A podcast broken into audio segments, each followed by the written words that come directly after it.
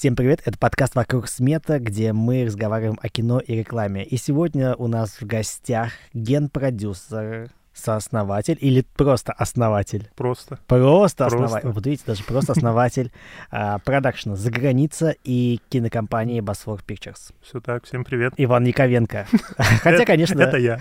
Хотя, конечно, вы уже, блин, ну, вы прочитали, вы прочитали. Вы же не просто так на шагу с закрытыми глазами тыкнули куда-то в монитор. Итак, Иван Яковенко. Сегодня будем говорить про креативный бизнес как бизнес, про творческую его составляющую и про и про кино, конечно же. Вань, первым делом такой вот вопрос. Что такое за граница сейчас? Вот как бы ты охарактеризовал свой продакшн относительно, там, не знаю, там, системы других продакшенов? Вы — это кто и какие? Слушай, это очень интересный вопрос. Мне кажется, мы сейчас находимся в процессе трансформации, как это ни странно. А, у нас появился хедов, а, у нас а, новая команда, и мы находимся на определенном этапе а, следующей ступеньки роста бизнеса бизнеса. Это очень интересный этап. Вот как ты э, изначально сказал, что помимо за границы, которые занимаются у нас в основном рекламными э, видеороликами и музыкальными клипами, у нас э, есть компания, которая занимается кино. И в какой-то момент э, с самого начала мы э,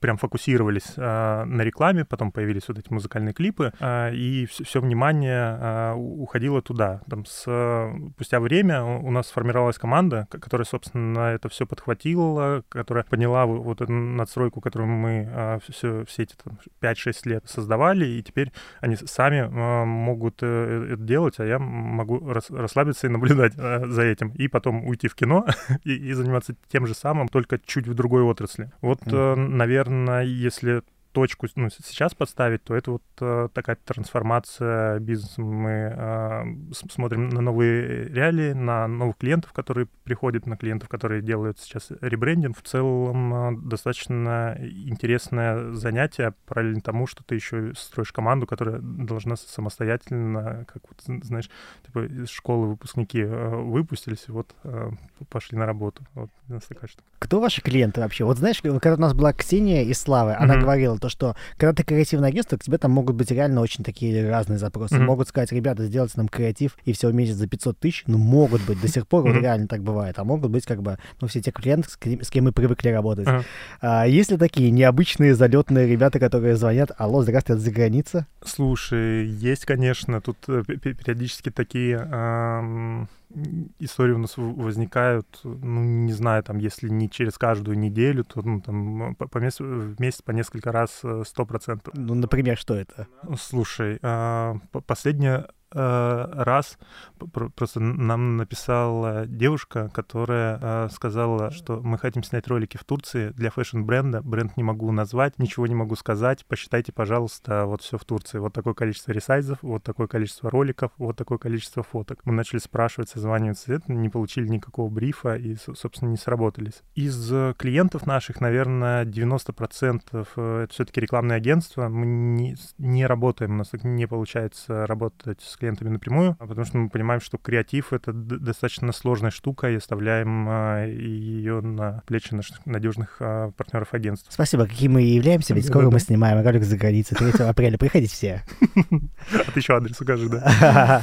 Сейчас я отправлю всем вызывной. Смотри, то есть с точки зрения бизнеса, то бизнес в сфере продакшена, он намного более понятен. У тебя очень маленькая ЦА, надо просто работать на них. А. Рекламное агентство — твои клиенты, все. По моим ощущениям, да. Я, знаю несколько ребят, ты их а, знаешь, э, это креативный продакшн, это такое новое модное направление было, наверное, еще несколько лет, назад, которое зарождалось. А, но мы понимаем, что это все-таки стык а, с креативным агентством, то есть очень тяжело разделить одно направление, что вот ты, ты занимаешься только здесь, пишешь креатив, не пишешь креатив, креатив, делаешь стратегию или не делаешь стратегию рекламы, это достаточно сложная штука э, на самом деле, потому что просто написать креатив э, — это одна история. Вот мы, мы этим занимаемся в Босфоре и делаем короткометражные фильмы. Здесь более понятная э, тема, там, творческие проекты, которые мы очень любим и делаем с режиссерами, это супер понятная тема, но когда ты делаешь креатив рекламного ролика, то тебе 100% нужна стратегия. Мы не э, придерживаемся истории, когда ты просто можешь написать креатив, э, не поняв задачу клиента. Собственно, столько ресурсов у нас нет, у нас нет этой экспертизы в стратегии, поэтому мы всегда стараемся либо работать с агентствами, если даже клиенты приходят к нам напрямую и хотят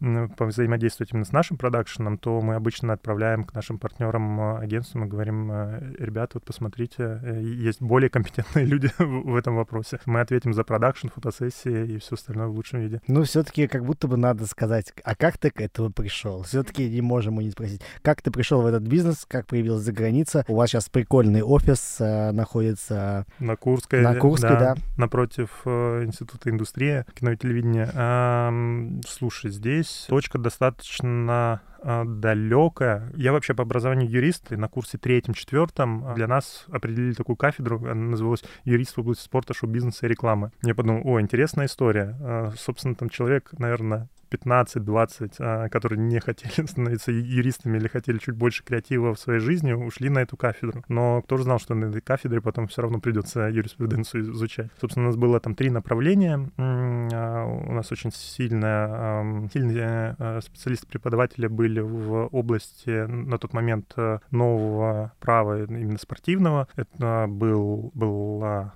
Олимпиада в Сочи, был чемпионат мира, нас, по сути, наверное, готовили туда. В прошлом подкасте сказал а, о том, что но никто из а, моих а, сокурсников не пошел работать по специальности. Мне три или четыре человека написали, ага, а как же мы? Вот, собственно, передаю им привет. Часть сокурсников ушли все-таки работать по специальности, но я понял, что это не совсем а, мое направление, и когда нужно было проходить практику, я пошел а, стажироваться в агентство. А, есть такое агентство Red Cats, наверняка знаешь. Uh-huh, uh-huh. Виталика, э, собственно, Виталик э, встретил э, меня, они взяли меня на стажировку на месяц, потом я еще проработал у них, по-моему, год или чуть, чуть больше года, и понял, что это не совсем мое, и ушел, собственно, снимать ролики какие-то. Сначала работал с блогерами неизвестными, просто постигал все, все азы именно производства. То есть для меня очень важно было разобраться, что, что это такое. После я ушел на фриланс-продюсирование, понял, как работает реклама, и в целом, мне кажется, когда ты попадаешь в эту индустрию, тебе а, вот эти правила игры, и не обязательно в эту индустрию, может быть, у меня так мозг устроен, что ты понимаешь правила игры и работаешь, собственно, по э, этим правилам, там, нарушая их или соблюдая. Но я через два года понял, что от продакшена к продакшену можно ходить, э, делать проекты, там, собирать маржинальность и выполнять задачи, снимать ролики, ролики, но ты понимаешь, что не хватает э, какой-то команды единомышленников, чтобы в какой-то собственный стиль проработать. Собственно, так в 2016 году появилась «За граница», «За граница продакшн», сейчас мы просто называемся «За граница». Появились режиссеры, с которыми мы начали первые ролики снимать, и вот э, мы до сих пор вместе сотрудничаем, развиваемся. Вот с небольших digital каких-то работ, которые у нас были на первое время, мы переросли в продакшн, который уже решает серьезные задачи с международными съемками и так далее. То есть, получается, ты начинал как юрист в Red Cats? Mm, да, а еще раньше юрист в МГЮА, если учился там. Да, по, по, по сути, так э, и было. Но сейчас вот этот вот как бы все равно бэкграунд, он должен как-то помогать. Я вот, допустим, э, я программист по образованию. Когда приходят брифы от айтишников, я говорю, ребята, я лучший режиссер для этого ролика, потому что я айтишник, я знаю все их Uh, ну, боли. Да, все боли знаю. Как тебе помогает твоя юриспруден... юриспруденческий бэкграунд? Мне кажется, э, это в обратную сторону работает здесь, потому что если там с, юридической э, специальностью э, смотреть, как, как э, работает креативная составляющая, она, наверное, немножко мешает. Тебе приходится ужимать и смотреть, ладно, это, наверное, чуть-чуть попроще, потому что это все-таки какая-то э, рациональная сторона твоего мозга работает, но без эмоциональной ты не можешь подключиться к бизнесу, который все-таки построен на креативе, чувствах, ощущениях. Вот поэтому приходится иногда поджимать юридическую свою, свою сторону и говорить, ладно, можно и вот так вот. А, ну смотри, при этом как бы ты, как бы, будучи, ладно, следующий твой форум покемона продюсер, uh-huh. но ведь не каждый продюсер может там решиться и сказать, я созрел до какого-то там своего бренда, своего бизнеса и вот моего собственного продакшена. Как ты думаешь, вот что вот, э, не то, что что отличает тебя от других, uh-huh. а вот просто что нужно для того, чтобы перейти на эту ступень? Слушай, не факт, чтобы я второй раз в эту историю зашел. А, вот в чем вопрос. Потому что здесь очень э, четко нужно понимать потребности, а, которыми ты а, будешь закрывать, э, точнее, наверное, так. Здесь очень важно понимать, для, для чего тебе э, собственный продакшн. То есть у нас изначально была история, когда я приходил с фриланса, что мне не хватало команды единомышленников, которых вот можно объединить, режиссеров, с которыми ты можешь делать именно те работы, которые бы хотел, чтобы вы могли договориться, дополнить друг друга. И вот для меня была важная задача именно собрать такую команду, чтобы э, вот этот вот почерк свой э, создать и сделать какую-то стилистику, чтобы тебя узнавали за эту стилистику. Это, наверное, самая важная история. На, условно, фрилансе или, ну, команду на тот момент я не нашел такую с такими принципами. Соответственно, здесь э, удалось создать что-то свое вот спустя время. То есть где-то в параллельной вселенной ты... Юрист все еще. Но ты же что-то потерял, вот создав за границу, ты что-то потерял. Например, вот до подкаста ты сказал, что я очень редко бываю на площадках. То есть ты потерял площадку, э, вещь, которая на самом деле многим нужна. Э, я, ну, я, я сейчас э, реже стал бывать э, на площадке, потому что это вот то, э, о чем я как раз и еще выше сказал. Это ребята, то есть не даже нет нужды на этой площадке находиться. То есть все работает, как я люблю говорить, что это не механизм, а как э, живой организм, при этом э, ребята достаточно много внимания уделяют всему процессу, они чувствуют, что нужно сделать, э, они могут ночами не спать э, для того, чтобы все это создалось. Это важная штука, что я просто не чувствую свою полезность на этой площадке. То есть для меня я могу там на препродакшене подойти и там посоветоваться с ребятами или подсказать, что это плохо, неплохо, я не знаю, матеряться тут. Вот, плохо, неплохо, а что нужно сделать для того, чтобы решить ту или иную ситуацию, но в целом на самой площадке а, как будто бы моих скиллов э, уже не нужно. И именно поэтому все исполнительные продюсеры, с которыми я работаю, они начинают принимать самостоятельные решения, что для меня очень важно. И они учатся, чтобы не я приезжал, и они что-то делали там под надзором каким-то, они а, просто самостоятельно уже понимают, что им нужно сделать вот это, вот это, вот это, потому что мы делаем вот так, вот так, ниже по уровню мы не можем опуститься. А тогда, получается, твоя какая сейчас основная миссия, точнее, даже не миссия, а твоя главная задача, которую ты должен закрыть а, с точки зрения функционирования за границей. То есть, как бы у вас сейчас есть э, Head of Production, да, получается? Да, давай я подробнее расскажу. У нас с этого года как раз э, ребрендинг. Когда мы только создавали продакшн, у нас было наименование «За граница продакшн», и мы понимали, что ну, просто за граница никто, наверное, не поймет. Вот за пять лет, мне кажется, это такая ачивка, а, при которой ты понимаешь, что продакшн уже не нужен. Мы убрали продакшн, у нас теперь э, только Заграница, все эти шуточки про Шенген и все, все остальное остается. А, соответственно, у нас первое — это ребрендинг, мы сейчас обновляем сайт, showreel, файлы, все материалы. Мы чуть э, глубже начинаем работать над позиционированием, и у нас э, обновляется команда, с э, которой мы работали. Те ребята, с которыми мы начинали, сейчас выходят на европейские рынки. Мы планируем расширяться, об этом чуть-чуть позже как раз расскажу. И нам интересно вот в этом масштабе построить такую систему, организм, при котором он бы работал там без меня в целом, но понимали, но, но клиенты которые к нам обращаются, понимали, что есть определенное качество услуг, есть определенная ответственность, есть определенная подключаемость и вовлеченность продюсеров, которые работают над э, этими проектами. Вот миссия основная — это создать вот такую систему, при которой бы э, это все могло э, работать, и те принципы, которые у нас э,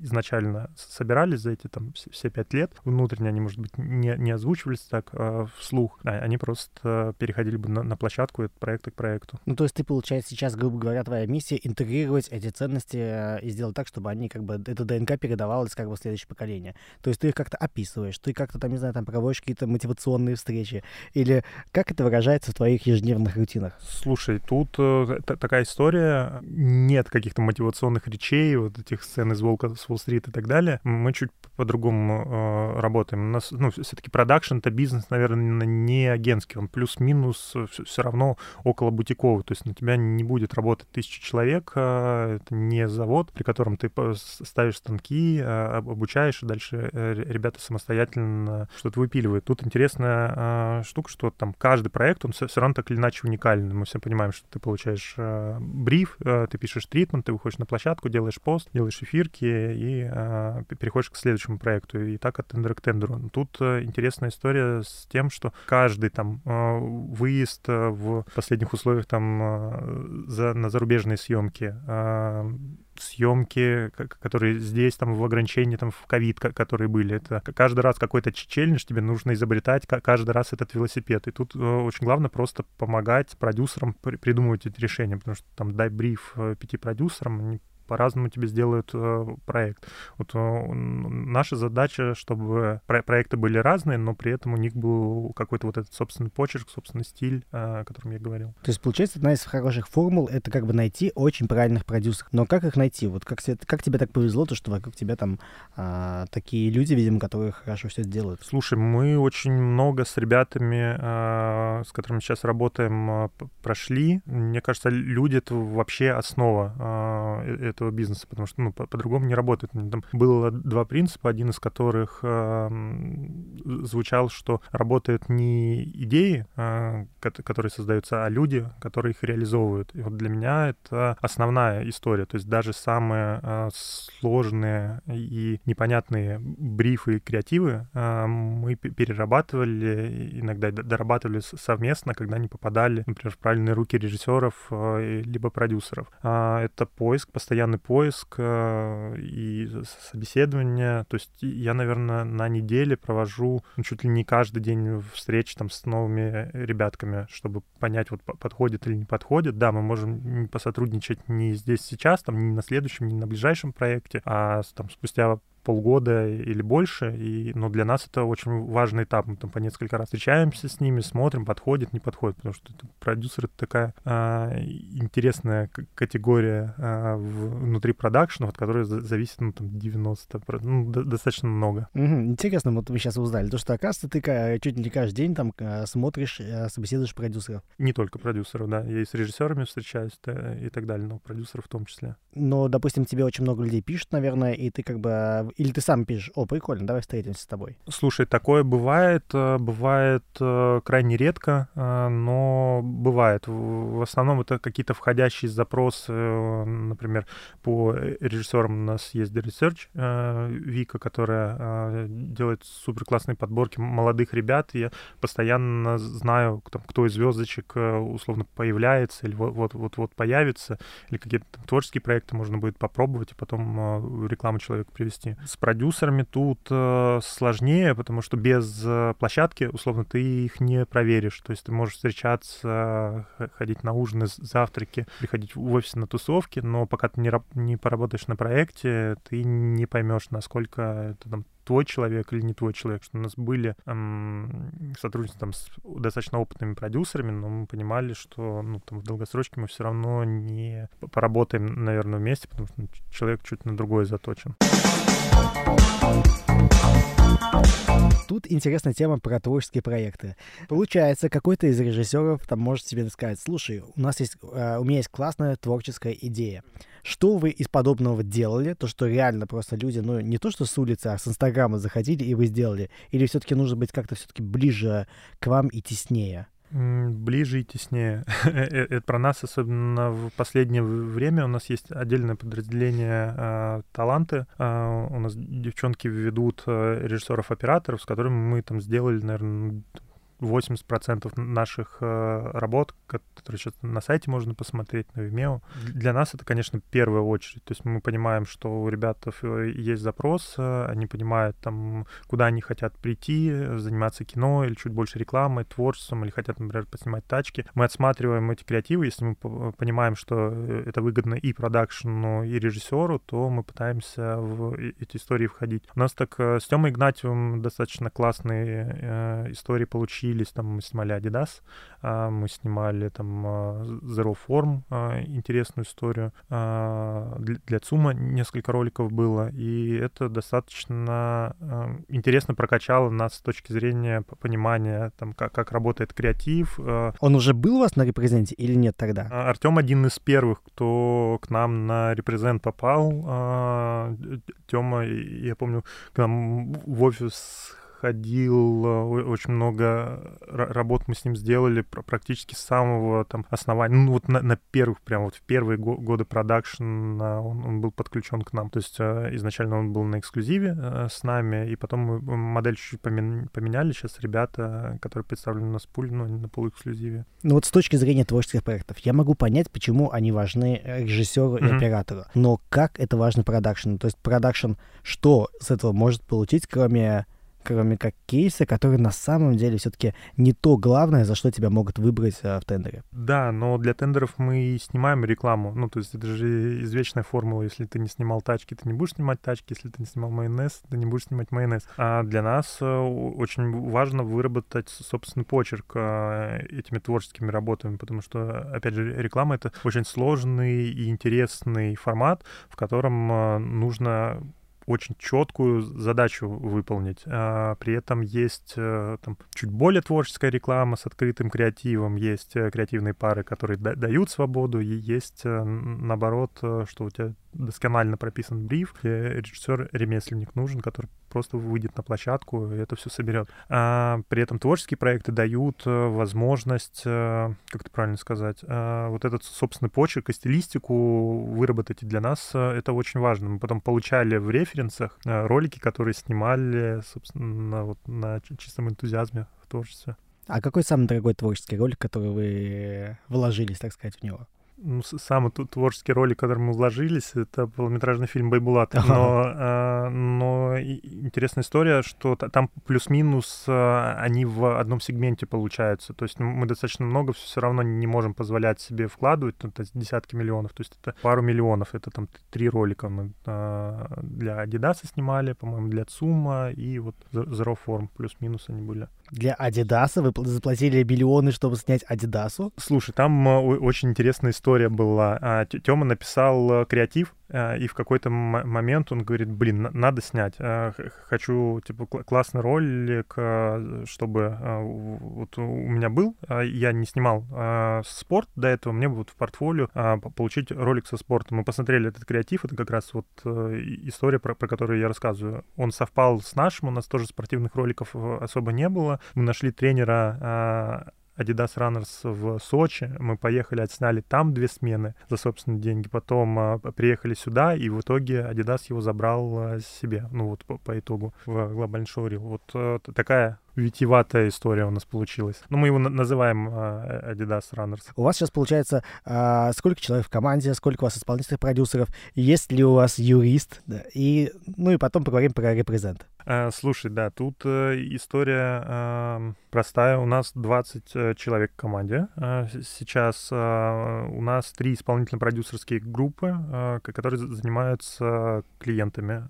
Условно, в эту группу входит продюсер, ассистент продюсера, постпродакшн продюсер, которые, собственно, ведут этих клиентов. Помимо этого у нас есть там два агента, у нас есть Research, э, у нас э, есть э, логеры-монтажеры в штате, у нас есть бэк-офис в виде финансового директора, финансового контролера, юриста, mm-hmm. бухгалтера и, и остальных. И вот, собственно, эта команда работает у нас на проектах. Интересно, я даже не ожидал, то, что у вас два, получается, человека, кто занимается агентскими делами и Research отдельно, да, тоже? А, да, это очень сложная такая, на самом деле, штука. Мы очень долго подбирали, когда мы в прошлом году, э, по-моему, в активной фазе. То есть у нас, когда э, создавался продакшн, у меня была уверенность, что такая европейская модель, назовем ее так, когда у тебя есть режиссер на эксклюзиве, э, ты работаешь с ним, и к тебе приходят, условно, за режиссером и сразу же автоматически выбирают продакшн. И тут у нас на самых-самых первых этапах как раз к нам подключилась Лера Травкина, которая сейчас работает с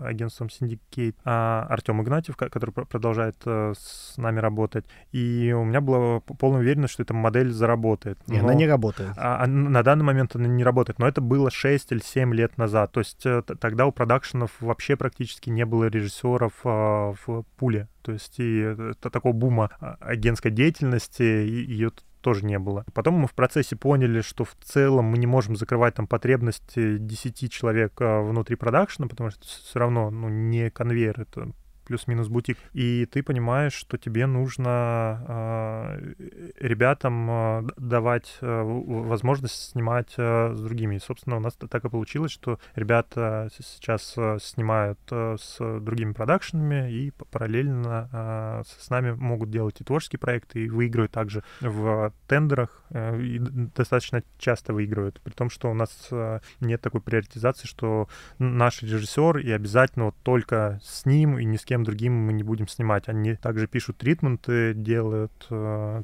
супер классно. Поэтому, собственно, мы поняли, что с каким-то ростом э, обрабатывать входящие заявки и э, вести э, дела режиссеров, это все равно ну, не только тайминги. Для нас очень, очень важно, это не репрезентатив э, в чистом виде, то есть это не основной вид нашей деятельности, мы все равно зарабатываем на съемках э, роликов. Для нас очень важно, чтобы это э, внутри коммунно называлось таланты. Для нас очень важно развивать и делать там творческие э, ролики с ребятами и продвигать их в рекламе, выстраивать условно дорожную э, карту, к чему они хотят прийти. То есть, если нас слушает какой-то молодой режиссер, то он тоже может написать там вашем... А, и его обязательно посмотрит. это и, не шутки. Я надеюсь, Вик, ты сама нашла этих режиссеров, и мы завтра с ними встретимся. Смотри, такой вот вопрос. Но при этом, как бы, это все равно бизнес, и все нужно считать. А у вас есть, как бы, там, не знаю, там, понимание? Так, то, что вот эти метрики мы точно считаем, это мы считаем, даже вот это мы считаем. И как вы относитесь вообще вот к тому, что нужно обязательно учитывать, когда ты занимаешься креативным бизнесом, и в том числе такие, такой вещи, как продакшн и кино? Слушай, сметы, надо правильно уметь э, считать сметы, а, потому что ограничения по бюджетам э, никто не отменял, времена не самые простые э, в целом, и мне кажется, одно из э, главных и сильных качеств любого классного исполнительного продюсера — это умение э, работать в бюджете. А бюджеты бывают разные. Понятно, что нам всем приятно работать э, в хороших бюджетах, когда есть возможность сделать все, но мне кажется, ну, опять же, еще раз повторюсь, отличительная черта хорошего исполнительного продюсера — это умение работать с разными бюджетами. Mm-hmm. И у нас, собственно, для этого, возможно, также эти творческие проекты и появились. А, работать с разными бюджетами, смотри, а, но при этом как бы он в любом бюджете должен ставить там, грубо говоря, какую-то там, не знаю, там цифру, маржу и все, да? У нас есть, да, открытая комиссия, по, по которой мы работаем, и, собственно, для нас э, это и есть э, метод заработка, который мы понимаем э, на долгосрочной перспективе, что вот за такую, условно, сумму мы можем выжить, mm-hmm. сделать офис, а, прокормить команду и дальше еще зайти а, на следующий круг, на новые тендеры. То есть здесь же бизнес отличается, в отличие там, от агентского, что нет долгосрочных контрактов. Ты каждый раз должен выигрывать эти тендеры, каждый раз на каком-то вот этом адреналине на каком-то адреналине а, постоянно. Здесь тритмент написать, ну то же самое, что угу. у режиссеров, я думаю. Но при этом нет ли такого, то что на самом деле как бы приоритет того, чтобы оставить там данную сумму там от общей сметы, он ведет к тому, то, что в какой-то момент, там, не знаю, там срезаются лучшие решения, а в какой-то момент там что-то происходит, или все-таки так и надо, потому что это единственное долгосрочным долгосрочной перспективе модель бизнеса? Э, слушай, ну... Позволяешь ли ты, допустим, исполнительному продюсеру там оставить меньше прибыли ради, ради чего-то там? Э, да, мы делаем так. Если мы понимаем, что э, этот ролик для нас э, важен, то мы понимаем, что здесь мы можем условно своей комиссией подвинуться куда-то и найти решение. То есть, опять же, это очень сложный бизнес. Здесь нельзя намешать какую-то формулу, по которой ты сможешь поставить равно, и у тебя постоянно будет прибыль. Ну, то есть ты здесь не товары продаешь. Очень много идет нюансов там от переработок, а, которые ну, периодически ну, невозможно учесть и понять, там останется у тебя это маржинальность проекта или не останется. Тут вопрос, опять же, с продюсерами, которые ведут проект. А, каждый индивидуально у нас есть ну, базовые какие-то основы, по которым мы э, равняем там условно уровень сервиса продакшн на уровень человечности, mm-hmm. которым мы постоянно э, подходим там э, к творцам, но при этом продюсер может э, либо на, наоборот позволить при, принять как, какие-то решения творческие режиссеру, но в какой-то момент э, остановить и стоять возле плейбека и показывать на, на часики с переработкой, либо сразу зарезать какие-то решения по, по опыту и понять, что мы просто не влезаем здесь в дело, либо подойти условно к нам или к, к хедофу и сказать, вот очень нужно, давайте подумаем, как э, это сделать. И это не обязательно там урезание прям маржинальности или скандалы, эти постоянно ночные созвоны, а то вы обещали, вы не сделали, а вот эти переработки, я буду теперь снимать столько, сколько захочу дублей. Мне кажется, это вот э, коммуникация а, между, и она всегда разная. А есть ли какой-нибудь такой хороший лайфхак для продюсера? Например, я могу привести один лайфхак, который мне сказал один продюсер. Я все время закладываю лишние там парочку часов переработок, о которых никто не знает. Вот я знаю то, что я приду на смену, и в любом случае два часа они куда-то да уйдут. Вот я в голове у себя заложила, а, ну чтобы не было такого, блин, все-таки опять вылетаю. Нет, я заранее внутри себя заложила. Но, конечно, группа про это не знает. А второй режиссер про это пока еще не знает. Но я, типа, могу себе позволить чуть-чуть меньше париться. Слушай, а, не знаю индивидуально, я так а, не делал обычно. Ну, то есть э, ты как продюсер, наверное, там не то, что два варианта, там 32 варианта должен а, просмотреть в своей голове, как пойдет проект на том или ином этапе, прилетит кто-то, не прилетит, э, приедет объектив, доедет ли камера вовремя, вовремя и так далее. Это же, ну, очень а, большой сложный бизнес, завязанный на большом количестве людей, которые в определенный момент должны синхронно заработать. А, и тут каждый сам себе выбирает а, дорогу, по которой идти. У меня, например, такого не было, что сознательно закладывать какие-то часы переработки. Мне интереснее было всегда с режиссером договариваться здесь сейчас, прийти скоммуницировать на определенную задачу, которую мы должны решить определенным способом в определенное время. Ну, такой более рациональный подход. И внутри э, этих рамок, которые мы поставили сами себе, мы уже а, эти решения принимаем а, и, собственно, понимаем, какие возможности у нас есть. При этом я допускаю, что есть такие продюсеры, которые могут прийти, заложить и по 20 часов переработок. Вопрос в том, что не факт, что эта смета пройдет э, и, выиграет. Тоже очень важная история. То есть за большие деньги все могут снять вопрос, э, как э, за ограниченное количество ресурсов можно снять классное видео. Вот это, мне кажется, челлендж для продюсера. А вот смотри, такой вот вопрос. Вот что у тебя получается, грубо говоря, хорошо, а что твой не лучший конек. Вот, допустим, у меня, ну, я, я начну с себя, чтобы как бы такой метроном. Mm-hmm. У меня хорошо получается генерить новые идеи, грубо mm-hmm. говоря. Чуть-чуть плохо получается, а, там, не знаю, там, помнить все и не забыть, если я не запишу. Не записал, забыл. Mm-hmm. А, допустим, считать я не сильно люблю, могу где-то забыть, забыть, mm-hmm. посчитать какой-то там, не знаю, что-нибудь забыть посчитать. Но подойти познакомиться с кем-то мне очень легко. Что твоя суперспособность? Слушай, интересная штука. А, ну, ты на двух креслах сидишь, а, все-таки продюсерская, э.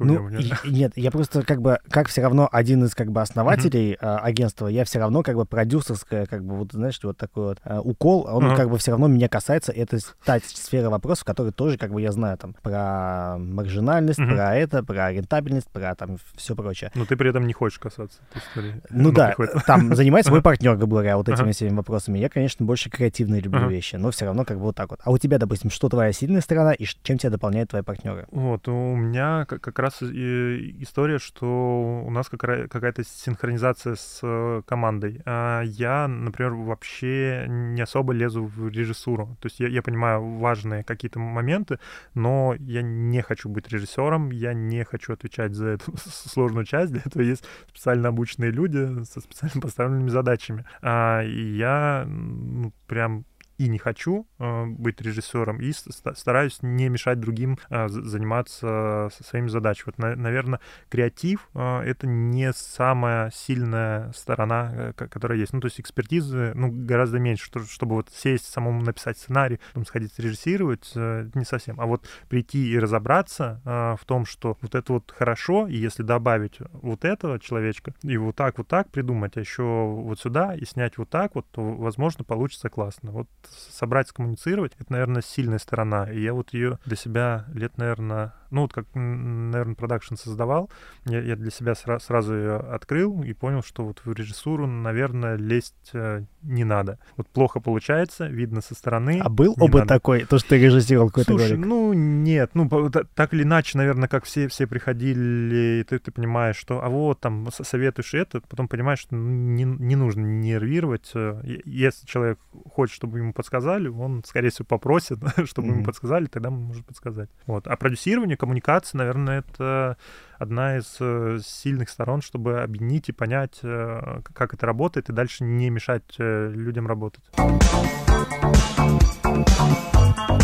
В чем выражается у тебя азарт в работе? Есть ли вообще такое понятие, то, что когда ты просто вот, ну, как бы окрылен тем, то, что ты делаешь? Слушай, азарт, наверное, сто процентов в нашей работе есть. Недавно с продюсерами обсуждали, а, что вот, немножко повернутый. Вот, ну, можно же было сидеть, ну, то есть продюсеров, которые по образованию закончили продюсерский факультет э, и работают продюсерами в продакшене, ну, не, не супер большое количество их мало, человек. Да, их о, мало. О, очень мало, да, я точно не назову, но не, не часто мы встречаем таких ребят. А, и, собственно, мы обсуждали с ребятками, кто как приходит в продюсирование. Это достаточно забавная история а, получилась, что все а, такие движки, а, зажигалки, что ты постоянно находишься на каком-то таком адреналине, что вот ну, нужно что-то сделать, нужно что-то сделать. Вот на месте ты не усидишь. Это одна общая черта. Мы супер разные там внутри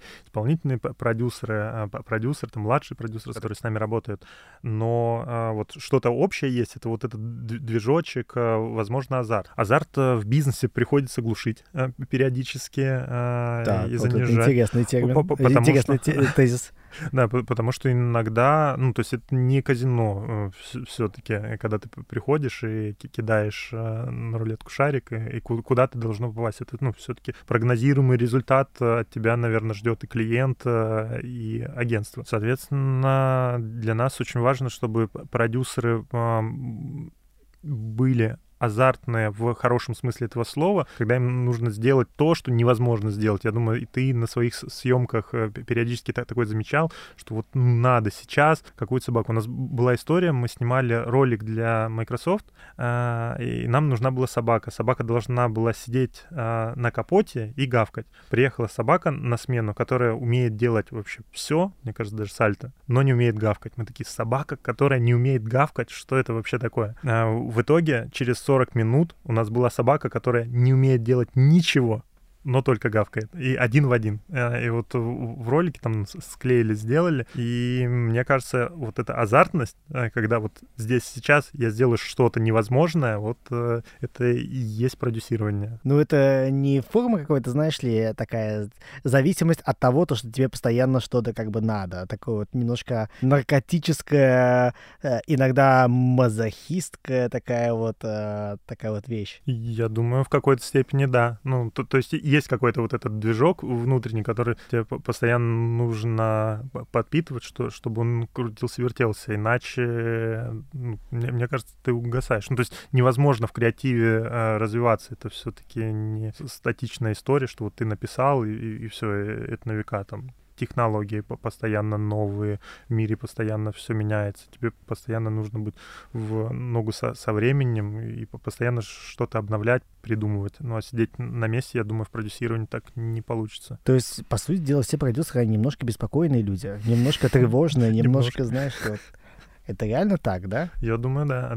Вот, ну, я, по себе а, я прям такого, а, может быть, не замечала со стороны виднее, но я думаю, что это так, потому что, ну, вот этот азарт приходится все, все равно периодически останавливать, когда все, вот мы добились чего хотели. Да, дальше пойдем другой дорогой. А в детстве у тебя была ли склонность к кино? Я, допустим, ну, там кино к рекламе, к продюсированию. Я, допустим, скажу про себя. Однажды на одном проекте мы просто поняли. Я, оператор и наш продюсер, мы просто были вожатыми в детстве, ну, там, в юношестве. Мы оба все организовывали людей, чтобы делали что-то, сценки, возможно, какие-то, и просто мы так э, офигели от этого. Слушай, нет. не было такого у меня.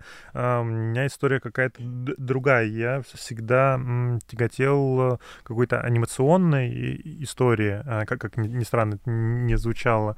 А, и мне всегда было интересно разобраться, а как вот это работает, вот движение и так далее. Я, по сути, в там, видео, в рекламу пришел как раз из анимации, когда пытался что-то разобраться в каких-то там 3D-программах, что, как это работает, постоянные книжки про Pixar, которые все, все читали, перечитывали по, по 200 раз, и э, оттуда, наверное, уже дальше пошло, ага, а как вот это вот снимается, а если подснять, это же чуть проще, и вот э, в рекламу так и пришло. Но такого, что сценки сделать э, или пионер вожатым, никогда не замечал за собой такого. Нет у тебя такой красивой истории, как, допустим, мой Байбулата, с которым вы снимали фильм, как он в детстве уже что-то снимал и смонтировал первый фильм в 6 лет. Слушай, у меня семья не киношная совершенно, то есть э, мне родители отговаривали, зачем тебе в кино или это вот понятные профессии, вы, выбирай туда. И как у меня так выплыло, непонятно в кино. Поэтому я был не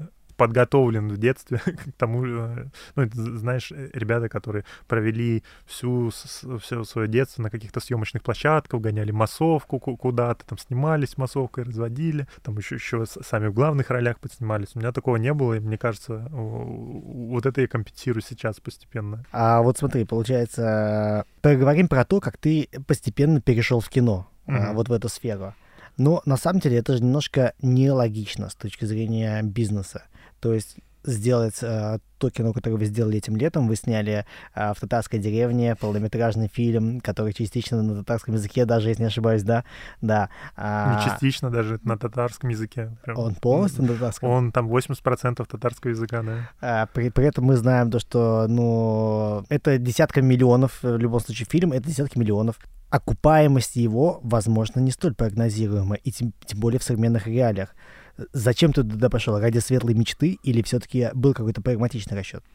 Uh, слушай, наверное, в кино всегда идут за мечтой, иначе кино получается плохое. Uh, вот по, по моим ощущениям uh, и на практике, как будто бы это так. История с кино у нас достаточно сложная, трудоемкая и долгая, и продакшн первый, который, который мы делали, это за граница.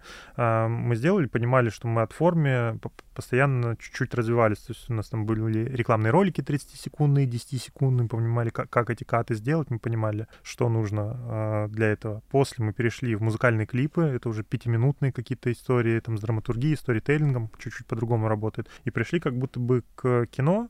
Как только мы пришли в индустрию, э, с одной стороны, это одни и те же люди, с которыми ты работаешь, те же самые операторы, режиссеры, продюсеры, там онлайн-площадки, которые ты, ты постоянно знаешь. При этом совершенно другие правила игры, а, по которым мы поняли, что а, работать нужно чуть-чуть другой командой. И, собственно, внутри мы сейчас делаем другую а, команду. Собственно, команда это под эта команда, собственно, называется Bosfor Pictures, и, собственно, с ней мы и начинаем свой, свои шажки в кино постепенно. То есть, когда мы приходили рекламный продакшн, мы говорили, мы хотим снять кино, нам говорили, вы сняли кино? Мы сказали, нет. Они такие, снимите кино, приходите мы подумаем. Мы такие, хорошо, мы сняли четыре короткометражных работы, а, там, потом еще парочку. Пришли, показали, вот, короткометражные работы, мы покатались на фестивалях больших, мы завоевали награды, мы э, там с режиссерами разрабатывали сценарий полных метров, мы приходим, говорим, вот, у нас есть сериалы, там полный метр. Они говорят, ага, а снимали сериалы полный метр? Мы такие, нет. Они такие, ну, снимите, плюс. Такие, ага, понятно. Mm-hmm. И у нас такой немножко независимый э, путь э, получился. Он тернистый, э, достаточно больной, и кино это все-таки, ну, не реклама, там, за месяц ты его не снимешь, ну, если мы говорим про, про хорошее какое-то вменяемое э, большое кино. И вот спустя, наверное, там два с половиной года мы вот во что-то осязаемое, большое при, пришли. Вот это фильм «Бери да помни», который мы снимали вместе с Байбулатом Батулиным в Казани, в деревне. Это очень добрая, светлая история.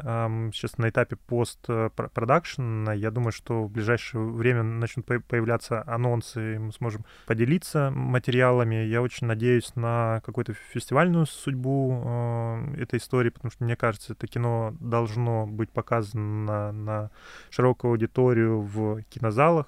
Мы очень надеемся, что э, будет э, российский прокат. Мы хотим вот сейчас в переговорах с партнерами по дистрибуции, и нам кажется, что в целом ну, так, такое кино сейчас нужно покажет время, насколько нужно. Угу. Но при этом, смотри, Босфор, история. Четыре раза вы сняли короткий метр. Короткие метры, насколько я понимаю, они... Ну, единственный способ их как-то заработать с них денег — это продать их на платформы после того, как они прожили свою там небольшую mm-hmm. там фестивальную жизнь там за один год. Кино производится, ну цикл производства от года, например, да. А, плюс э, фестивали, и плюс пока он там на кинорынке его не купят, и э, два года. При этом, как бы, это, как я уже говорил, это вопрос десятков миллионов рублей, и то количество денег, которые, грубо говоря, ты вложил, uh-huh. а, то количество времени, пока не оборачивается, это, как бы, ну, тоже очень дорогая история. А, то есть Босфор, по сути дела, сейчас, пока он там не имеет большие контракты на производство uh-huh. контента, это, по сути дела, просто одна большая, так сказать, ну, не черная дыра, но э, вещь, куда вы инвестируете, или все-таки это приносит вам деньги, э, и вы зарабатываете этим тоже в том числе? Слушай, э, это бизнес, как я сказал, с другими правилами игры. Э, мы точно планируем на этом зарабатывать деньги. Э, что-то это уже приносит э, на данный момент, просто инвестиционная э, точка входа и, и выхода этого фильма действительно достаточно долго. Здесь не рекламный ролик, который ты можешь за месяц условно снять, выпустить, э, и начать заниматься подготовкой следующего. Здесь э, порядка там двух лет действительно должно пройти. Короткие метры для нас э, были историей э, того, насколько мы сами сможем разбираться в драматургии. Второе — это то, что мы с режиссерами, с которыми снимаем эти короткие метры, мы стараемся идти в полные метры, потому что это важная история там, на долгосрочной дистанции, насколько мы сможем сработаться, насколько мы друг друга понимаем, и насколько сможем ну, те э, задумки, которые были написаны на бумаге, реализовать э, и, условно, показать э, в дальнейшем в кинотеатр. То есть это такая проба пера или все-таки еще что-то? Нет, это основательная стратегия, которую невозможно реализовать, взять за месяц или за mm-hmm. два. Это очень долгий путь, которым мы захотели пройти вот самостоятельно, набить себе шишек и дальше перейти в какую-то такую форму, потому что Босфор изначально из задумывалась, э, в отличие от за границ, почему и появилась еще там вторая причина, почему появился продакшн второй, помимо того, что нам говорили, ну, рекламщики хорошо кино снимали, а у нас была тема с тем, что за граница очень э, по, по неймингу узкоспециализированная история, то есть это на внутренний рынок в большинстве mm-hmm. своего, и нам это всегда нравилось но мы понимали, что условно за границей выходить а, на какие-то международные истории. С неймингом «За граница». Да-да-да, у нас пару историй было, когда а, обзор на клипы были, вот ровно так же за граница делали. При этом а, мы понимали, что если хотим международную историю, то, то надо как-то переформатироваться. Так у нас появился Босфор. Мы изначально там три года назад, еще до пандемии, задумывали эту историю как объединение чего-то там европейского и азиатского. И в в целом вот э, татарский фильм, э, он и получился в, в какой-то та- такой э, смеси. Это очень уникальная история э, для нас.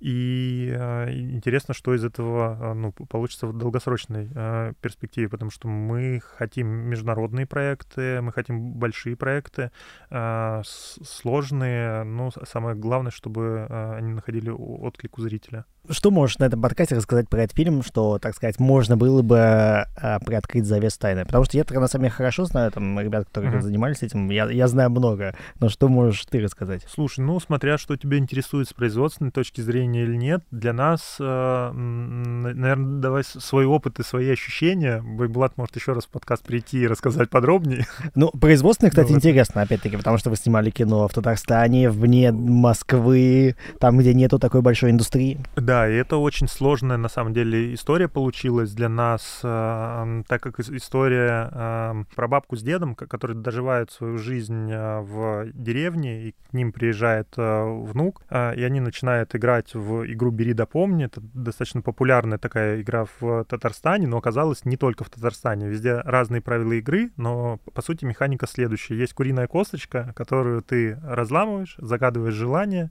и при передаче предмета должен, э, когда человек передает предмет, ты его берешь, ты должен сказать «помню». Если ты не сказал «помню», то ты выполняешь желание. Как много раз ты это рассказывал, видимо, да? Мы с Байбулатом отработали эту схему, да. Байбулат, кстати, заставил играть э, нас э, в игру «Бери да помни», съемочную группу в начале. Мы там 2-3 дня поиграли. У нас даже... У меня был Э, собственно, в партнерах по игре оператор Максим Аркатов э, поспорили на то, что на лысо побреется, он проиграл. И оказался, я неплохо играю в игру «Береда помню». Да что, он побрился, у него такие шикарные да. кудри были. Были. А теперь, а, да, летом было прекрасно. Но там лето жарко. Лучше нужно играть в игру «Бери да помни», Максим.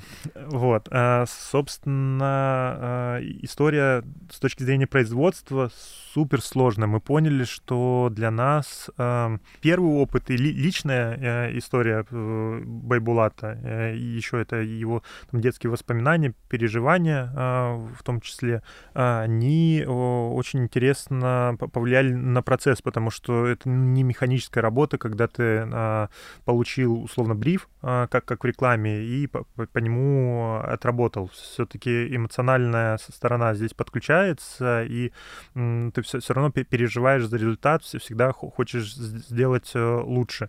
И э, производственно, конечно, большая часть съемочной группы э, была, ну, по, по ходам департаментов московская, с теми, с кем Байбулат уже снимал другие работы, ну, то есть это такая преемственность с короткого метра, э, пытаться дальше усовершенствовать э, как-то команду. И это удивительная история. А, мы многих, с кем хотели поработать, э, не застали э, либо в Москве, либо вообще в России. Многие были на проектах заняты, и это прям рубилово за кадры было какое-то, потому что команда, с которой ну, ты там прошел достаточно много, не может подключиться, сделать, но у нас собралась супер классная команда, а, у нас до сих пор функционирует чатик съемочный, периодически мы туда пишем друг друга, поздравляем э, с, днем рождения, э, с какими-то другими праздниками, и действительно получилось такое семейное в каком-то смысле кино. А, в фильме снялся отец Байбулата а, в одной из главных ролей, а, Роза Хайрулина. И тут для нас очень важно было дать режиссеру возможность сделать так, такую историю, э, честную, искреннюю, как он себе э, это видел. Надеюсь, получилось. Э, посмотрим, что э, выйдет в кинотеатры.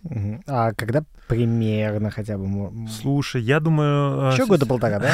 Не, не, я думаю, что в конце этого года, где-то осенью, мы сможем, если договоримся с прокатчиками, показать эту историю. Ну, пока ориентировочно. Хотелось бы осенью, после фестивального блока. А сейчас у вас у вас какие планы? То есть, ну, как, как ты сказал, уже такая долгосрочная long-term планирование, а, но насколько, там, не знаю, там, насколько далеко вы планируете, какие, допустим, есть ближайшие, там, не знаю, ближайшие точки и то, к чему вы хотели бы прийти потом? Э, слушай, э, начну с конца. Э, с потом нам бы хотелось, конечно, делать международные глобальные проекты. То есть мы понимаем, что в целом истории, которые мы можем рассказывать, истории режиссеров, которые приходят к нам, присылают или мы разрабатываем, они понятны, мне кажется, на любом континенте континенте могут быть. Или наша задача их донести таким языком, чтобы они были понятны на любом языке и континенте с помощью любого дубляжа э, или субтитров.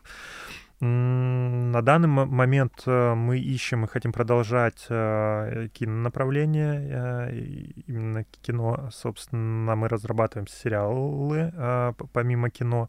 Нам интересны документальные истории, наверное, чуть-чуть в меньшей степени, но вот мы периодически пробуем а, их. Сейчас там отсняли несколько историй. Как сделать так, чтобы те люди, которые это слышали, а, тоже оказались в пуле возможных, а, так сказать, людей, кто реализует с вами? Что вы конкретно ищете или как к вам, грубо говоря, ну, просто написать в Инстаграм, это же как бы Слушай, но, как ни странно, а, у нас есть э, продюсеры, которые отчитывают э, заявки, и я сам лично отчитываю заявки, поэтому можно отправить действительно на почту такой волшебный вариант.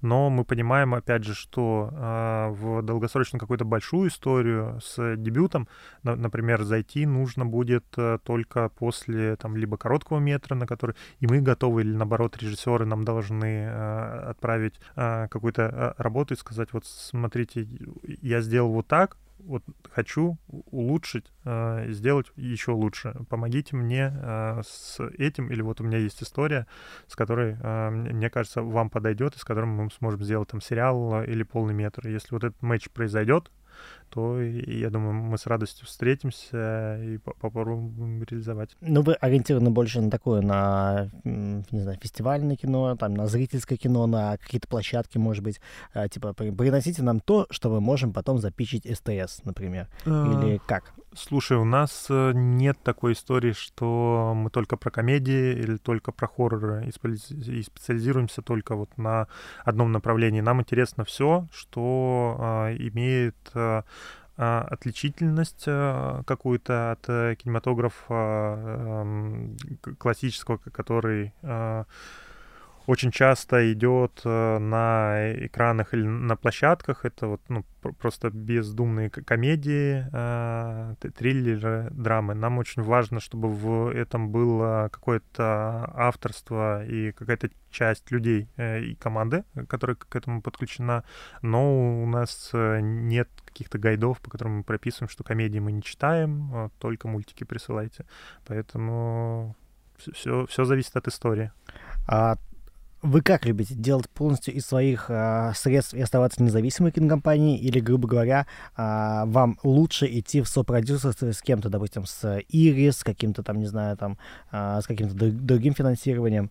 Слушай, мы пробуем здесь э, разные варианты. Вот э, первая история большая, по, по которой мы прошлись, э, это история независимого полного метра, еще, еще и татарского. Но тут получилось неосознанно. Мы изначально хотели делать это с партнерами. Мы обращались там в другие продакшены, мы, мы обсуждали эти истории, но поняли, что вот для себя лучше набить шишки самостоятельно и быть ответственным за при, принятые решения, э, которые у нас э, в итоге выдадут результат, но сделать э, такое честное кино. То есть задача здесь была вполне себе прагматичная. А, поэтому здесь был выбран именно этот путь. А, мы понимаем, что большое кино а, достаточно дорого стоит, и эти деньги нужно находить э, из разных источников. И вот, собственно, на этому мы на следующем этапе уже будем обучаться и смотреть, какие есть возможности для реализации той или иной идеи. То есть это все так супер подзадачно. Вот вообще с точки зрения циклов производства, как ты сказал бы, например, вот если мы говорим про кино, то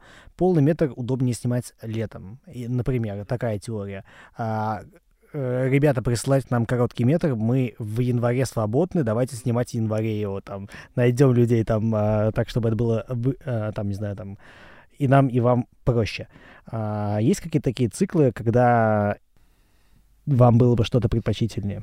Слушай, нет. Ну, я, я никогда, кстати, про цикл не, не задумывался в таком формате. То есть я, я всегда смотрел от истории. Это же вопрос, э, как, как ты реализуешь э, эту историю. Ты можешь уйти в павильон э, и отснять это все в павильоне. Ты можешь переписать, в конце концов, сценарий под другую историю. То есть если есть конфликт, если есть интересные персонажи и классная история, мне кажется, тебя не должно останавливать уехать на Северный полюс или в Африку. Ну да, в целом согласен с этим. Но мне сегодня Инстаграм выдал как бы... Вспомните то, что вы а, выкладывали, там, не знаю, на протяжении многих лет. И оказалось то, что сегодня, день, когда мы записываем подкаст, 21 марта, это один из самых насыщенных дней, который был на протяжении каждых моих э, лет жизни. А, там у нас были вот такие съемки. Тут у нас как бы подтвердили mm. такой проект. Там, не знаю, три года назад было вот это. И я понимаю то, что на самом деле как будто бы я осознал, январь — это, ой, блин, март, конец а, и апрель — это достаточно ну, такие рабочие месяцы. А, август у нас постоянно такие съемки, то что, чтобы туда влезть каким-то творчеством, mm-hmm. там, не знаю, там, mm-hmm. кино, это очень маловероятно. Ровно как и сентябрь. А, просто поэтому у меня такие мысли возникли um... спросить про Слушай, ну сезонность есть, но это не первоочередная история, по, по которой мы подбираем сценарии, э, с, которыми да, дальше пойдем. И, и я думаю, что это связано с тем, что действительно там циклы за, закрываются, и условно новогодние э, праздники это самое э, желаемая, наверное, для продюсеров э, дата выхода э, их фильмов в прокат.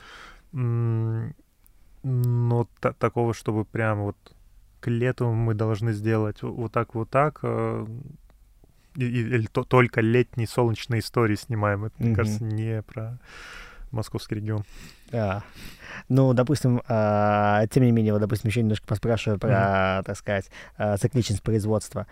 А, ну, тем не менее, у вас есть какое-то, не знаю, планирование, то, что там, не знаю, там, а, от э, квартала к кварталу отличается, грубо говоря, прибылью, которую должна принести за граница. А, там, не знаю, там годовой, э, годовое понимание по объему, который вы должны там сделать с точки зрения работы Босфора, э, грубо говоря, столько страниц киносценария, столько-то э, материала, который вы смонтировали и свели, и покрасили.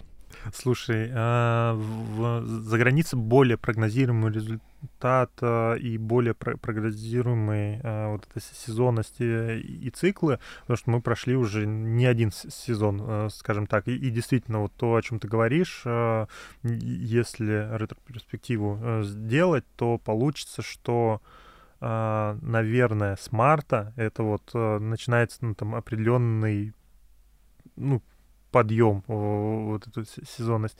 А, с чем это связано? Я думаю, с многими факторами, вплоть от того, что креативные агентства там а, начинают писать только после новогодних праздников э, креативы, предлагать клиентам, продавать. И вот приблизительно к производству там э, это все дотягивается в марте.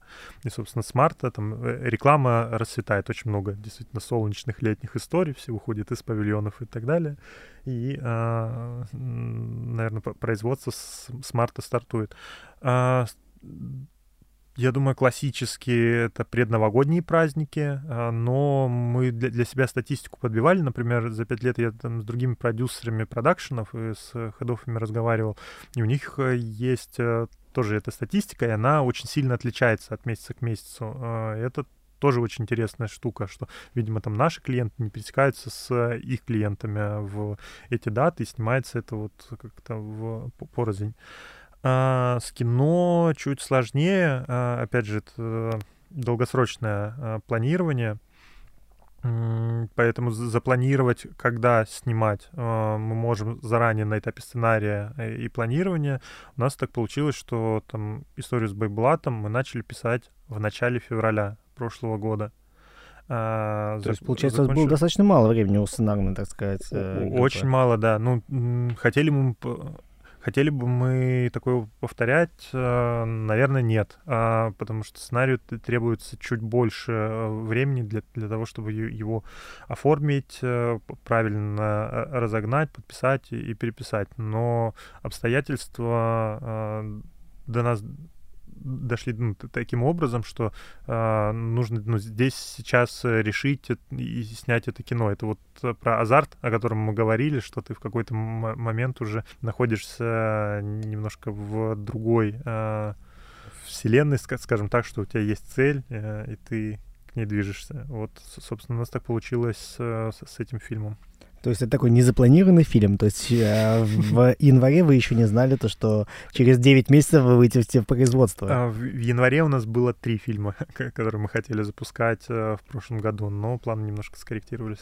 Угу. Как вы работаете со сценаристами? У вас там есть, грубо говоря, там а, какой-то пул проверенных людей, пул тех людей, с кем вы хотели поработать, или к вам приходит какая-то чья-то заявка, вы понимаете, что только этот автор может ее доработать дальше?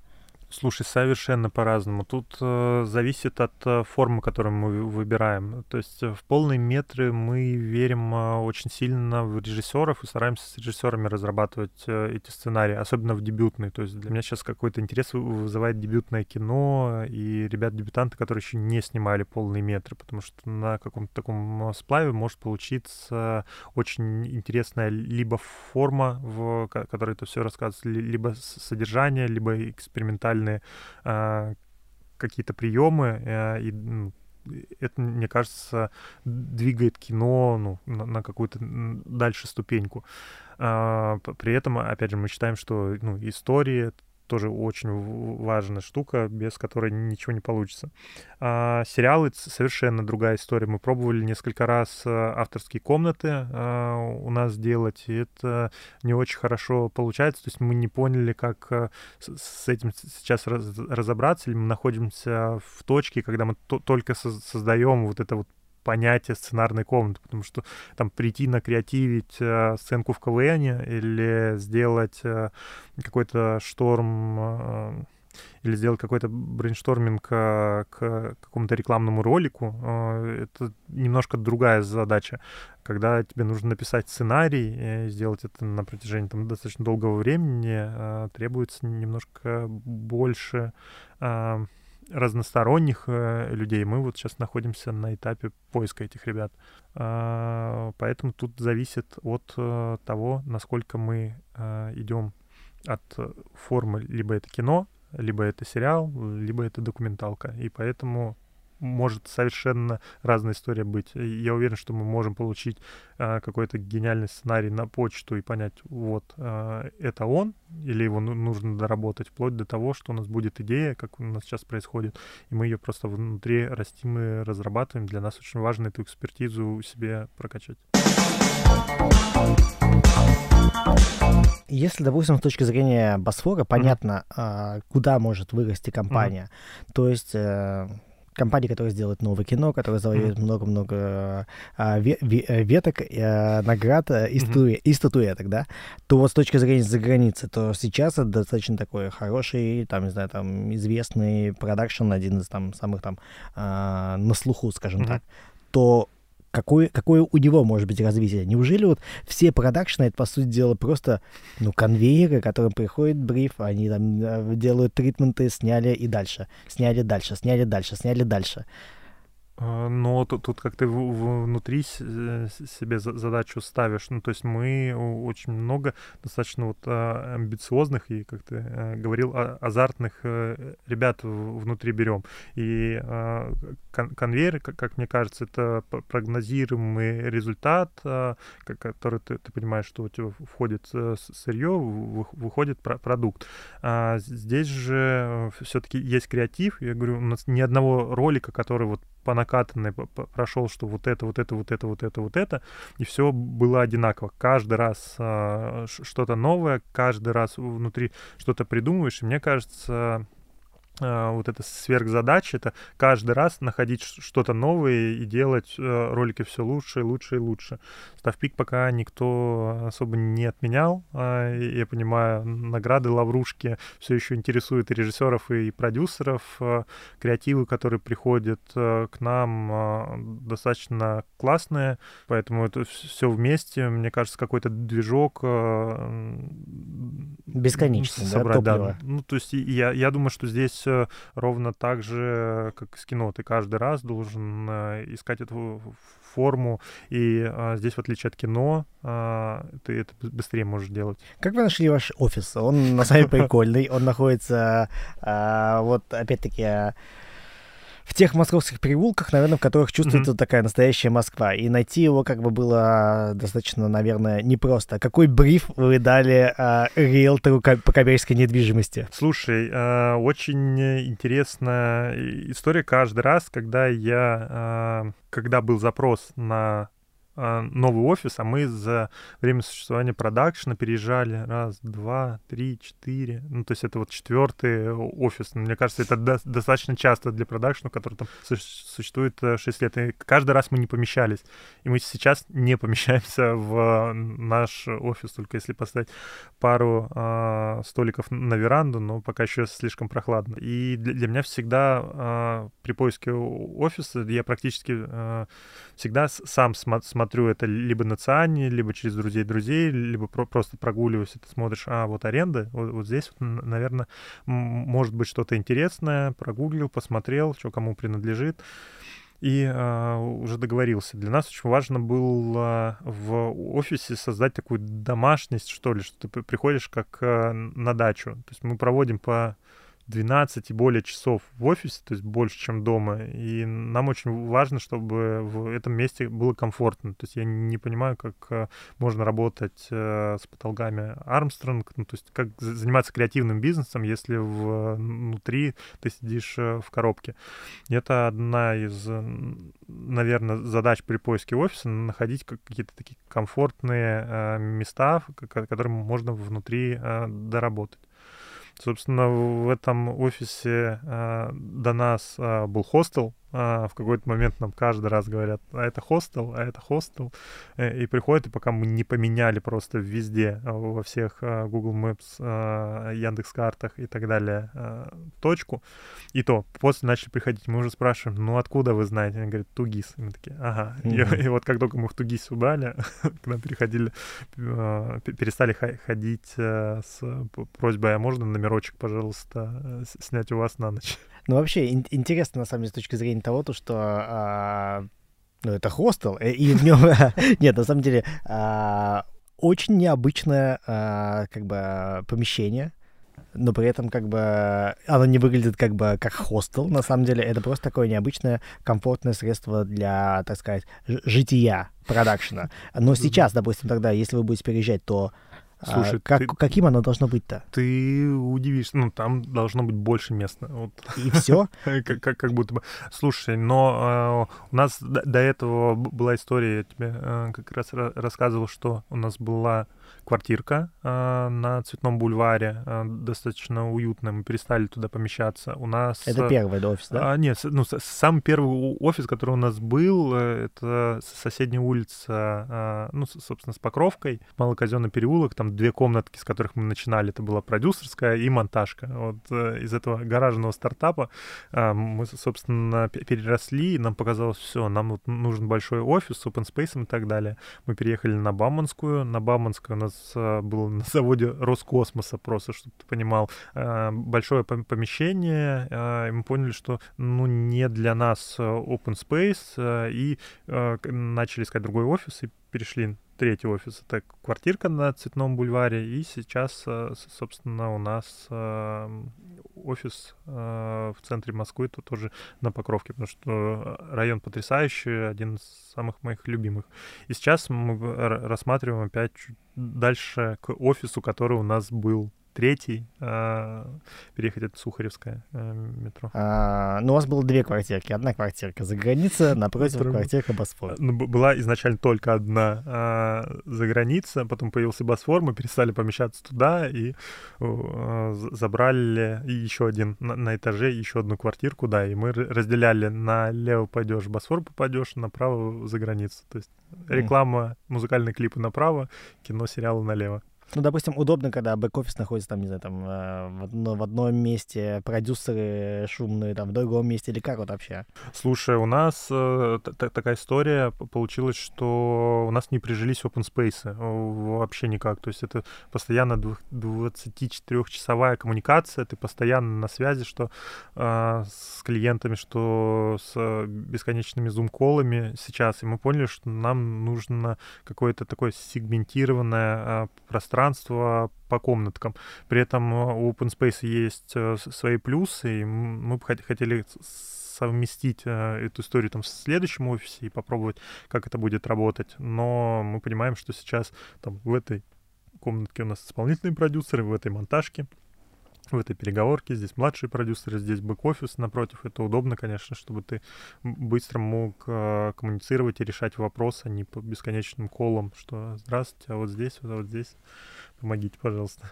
Но вы ищете, допустим, помещение с готовым ремонтом или будете вкладываться не, не. в ремонт, потому что... У, у нас никогда не было истории а, с а, помещением с, с готовым ремонтом. Мы каждый раз при, приходили и очень быстро под себя настраивали. У меня есть вообще а, такая черта, что, мне кажется, работает э, в большей степени даже не ремонт, а, а элементы интерьера, а, которые ты э, расставляешь. Для меня, опять же, очень важно, чтобы в офисе было уютно. То есть ты проводишь реально вот по 12 часов в день э, там, и это очень важно, чтобы туда хотелось возвращаться, чтобы хотелось решать какие-то э, вопросы.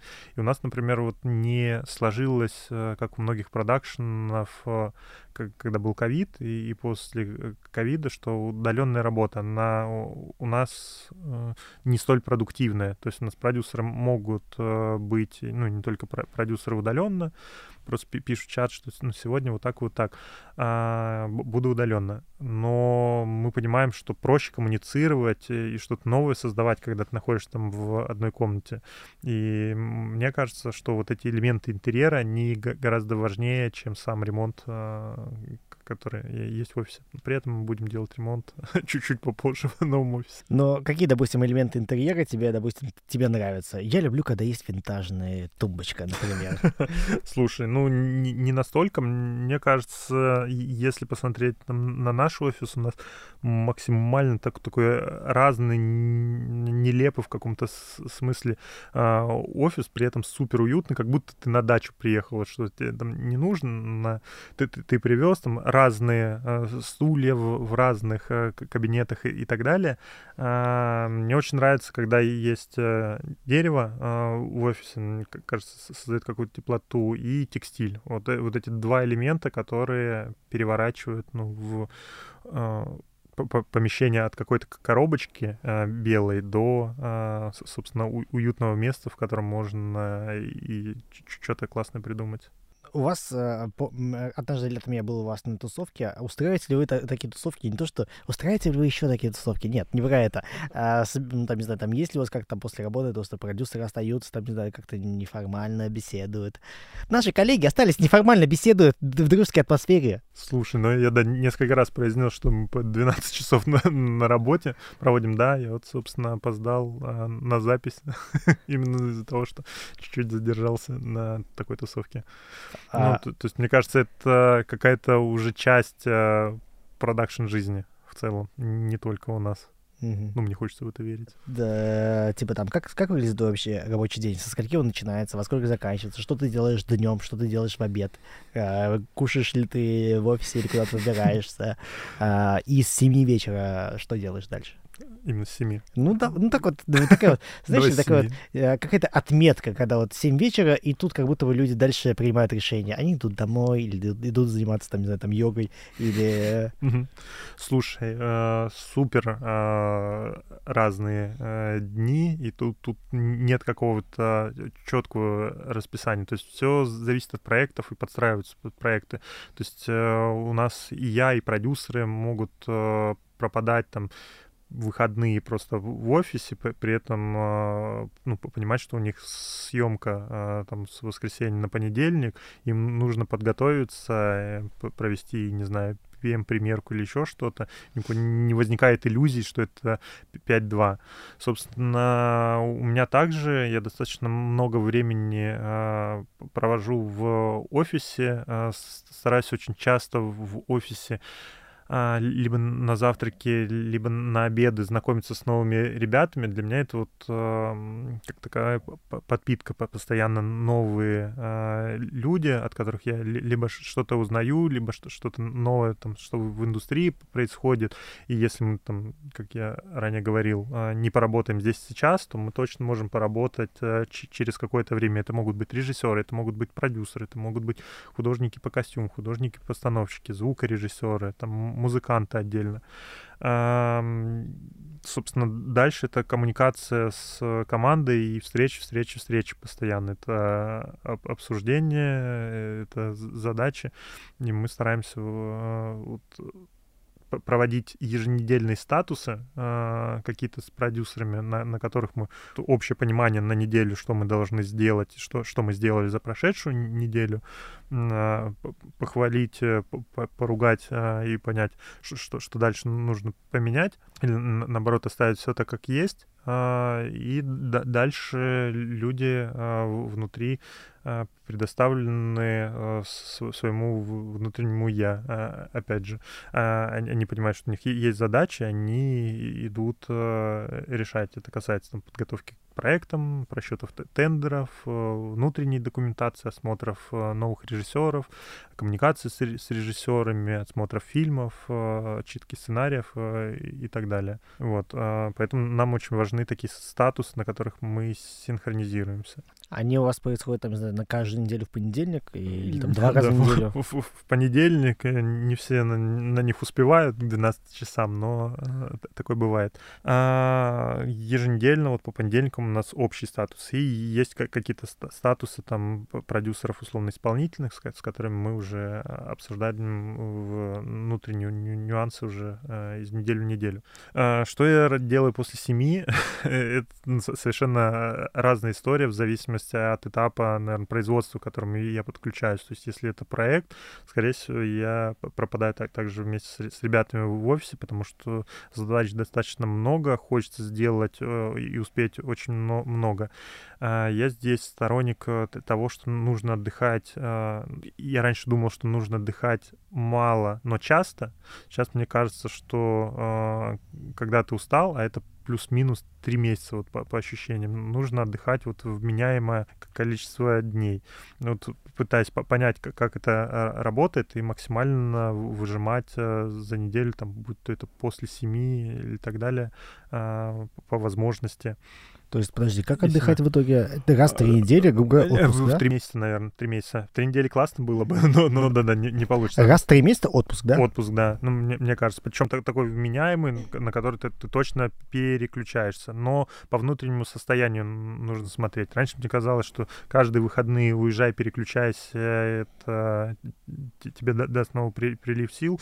У меня так не работает. То есть я, я могу отпахать э, выходные, а, собственно, там на протяжении двух-трех недель спокойно, без выходных, а, чувствовать в себе силы, энергии и задачи, которые мне нужно выполнить. Дальше вот э, уже не переходить а, ну, какую-то черту, после которой ты сдашься и упадешь. Если чувствуешь, что нужно отдохнуть, мне кажется, нужно остановиться, передохнуть, это более плодотворнее будет. Вот у меня сейчас этот период там порядка трех месяцев. Я вот а, чувствую прям, ну, а, ощущаю, как это работает.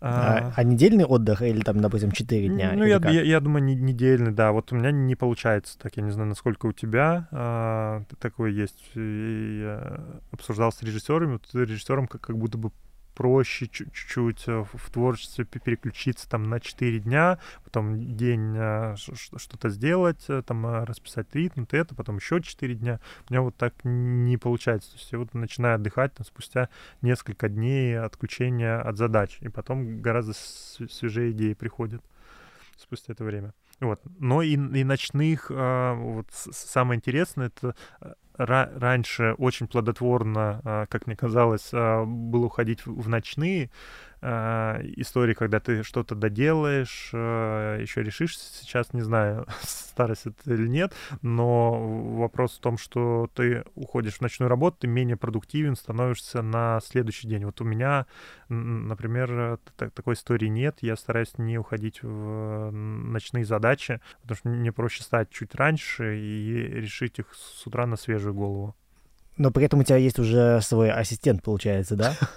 Да. Это какие задачи ты делегируешь на него, э, что ты делаешь сам, грубо говоря, когда ты понял то, что это необходимо? А, когда у меня перестало хватать э, времени поговорить э, со всеми и самому спланировать все задачи, которые у меня есть. А, собственно, ассистент у меня появился с конца прошлого года э, ориентировочно достаточно долго искали, сейчас нашли идеального человека. Наташа, привет. Вот э, у нас э, получается сейчас этап того, что я учусь делегировать какие-то задачи, а, потому что там задачи, которые ты на проект можешь а, отправить, э, это определенный формат задач, э, четко понятно, как, как это нужно сделать. Когда тебе нужно скоммуницировать, найти то, не знаю что, и, и при, придумать, как я бы сделал так же, ну вот Наташа периодически прям удивляет меня. Мы здесь не синхронизированы, и я уже могу про какую-то часть задач э, просто забыть и пойму, что они не будут э, решены, все будет четко и сделано так, как я сам бы э, это сделал. Это очень важная история. Я однажды услышал тему про делегирование, что если хотя бы там 50% от того, что ты делегируешь, выполняется, то это уже топ какой-то уровень. Хотя все такие говорят, вот 70, там 80% задач, которые я делегирую, выполнялись. Но тут э, как будто, мне кажется, очень важно найти человека, который услышит тебя, поймет э, и э, эти задачи вместе с тобой сможет реализовывать. А, ну, ты, допустим, говорил, что у вас есть не финансовый директор, а финансовый директор же, да, получается? Есть, есть, конечно. А, какой, допустим, на него ты делегируешь цикл задач, цикл не цикл. Ну, ты понял, да, что я Пул задач, да. А, слушай, тут э, интересная история э, в том, что мы в какой-то момент э, для меня очень важно было условно обучиться всему и понять, как это работает. Вот как только мы поняли для себя, это три года, по-моему, у нас Лена работает, на, а, до этого работала в Базилевсе финансовым директором, мы поняли, что мы уперлись э, в потолок, и те задачи, которые мы решаем теми методами, которые мы решаем, а, они уже очень э, неподходящие для того уровня, до которого мы дошли. И нам просто нужен был человек, который объяснит нам, как э, вот вот это вот все может работать. То есть мы научились на каком-то базовом уровне, теперь нам нужен продвинутый уровень понять, как это работает. Собственно, это одно из лучших решений, и каждый раз а, мы а, об этом думаем при а, подборе команды, так, так или иначе. Нам очень важно, чтобы люди, которые приходили к нам, могли привнести то, чего мы на данном этапе не можем делать, или там, где мы слабы, или могли бы подтянуться. То есть всегда люди сильнее тебя, да? Ну, а... мы, э, ну мы старались, э, по, по крайней мере, всегда подбирать э, с ребятами, потому что здесь же уже какой-то коллектив собирается. Этот коллектив так, так или иначе очень разные внутри. Нам очень важно, чтобы мы синхронизировали все вместе для решения этих общих задач. И тут очень важно э, не только мое личное э, мнение, что вот берем вот этого человека. Нам очень важно провести собеседование там с несколькими продюсерами, например, там и не только продюсерами, а, чтобы мы понимали, что там люди смогут а, сработать не только со мной лично, но и с другими ребятами. И поэтому ребята так, также ищут и смотрят, чтобы либо можно было дополнить, а, либо перенять опыт, которого у них нет. Нам достаточно важна вот эта синергия, и для меня лично найти человека, который бы показал мне, как еще можно. Мне кажется, от этого есть и профессиональный рост. Но при этом же надо знать то, что где-то есть такой человек. А как ты, э, грубо говоря, нашел и ее, и как и находишь других людей? А, слушай, это, ну, как э, собеседование, я думаю, что и они в том числе нас э, нашли. То есть каждый раз, когда мы рассказываем про, про то, вот какие мы и что э, мы себя представляем, э, я думаю, что э, вот эта вот история за историей, а, а, она какую-то легенду собирает, уже на эту легенду э, либо люди приходят, либо мы по этой легенде уже синхронизируемся. А также, как и обычно, либо знакомства, либо а, все поисковики, которые только можно по рабочим резюмешкам разослать. Headhunter, реально? В том числе работал. Вот у нас с финансовым директором так сработало. С продюсерами, с одним действительно тоже так сработало.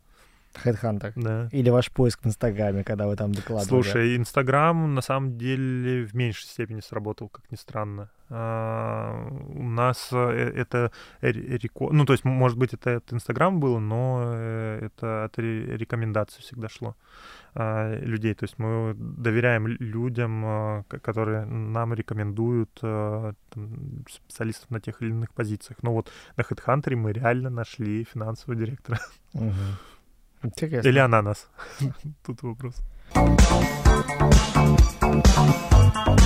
Ух, а, все, вышло всё? наше время, поэтому надо завершить чем-то таким, знаешь ли, вдохновляющим. Конечно, как будто бы еще много о чем можно поговорить, про многие аспекты рассказать, mm-hmm. но тем не менее, как бы, а, что есть, то есть. Подкаст, можно сказать, сложился именно таким образом. Подкаст рождается три раза. На этапе приглашения, на этапе вопросов и вот вот сейчас. а, это был Ваня Яковенко, Басфор Pictures, за граница. А, обязательно смотрите э, Слушайте, наверное. Ну, слушайте, да. Куда, а, куда, куда тебе а, подписывать людей? В Инстаграм? А, слушай, подписываю в Инстаграм. Ну, так, так и ищите. Да, да, да. Иван Николенко. Okay, да. да, это был Тибур Смаев, креативное агентство «Громкие рыбы». Так что подписывайтесь на «Вокруг смета» тоже. До встречи. Спасибо. Пока. Пока.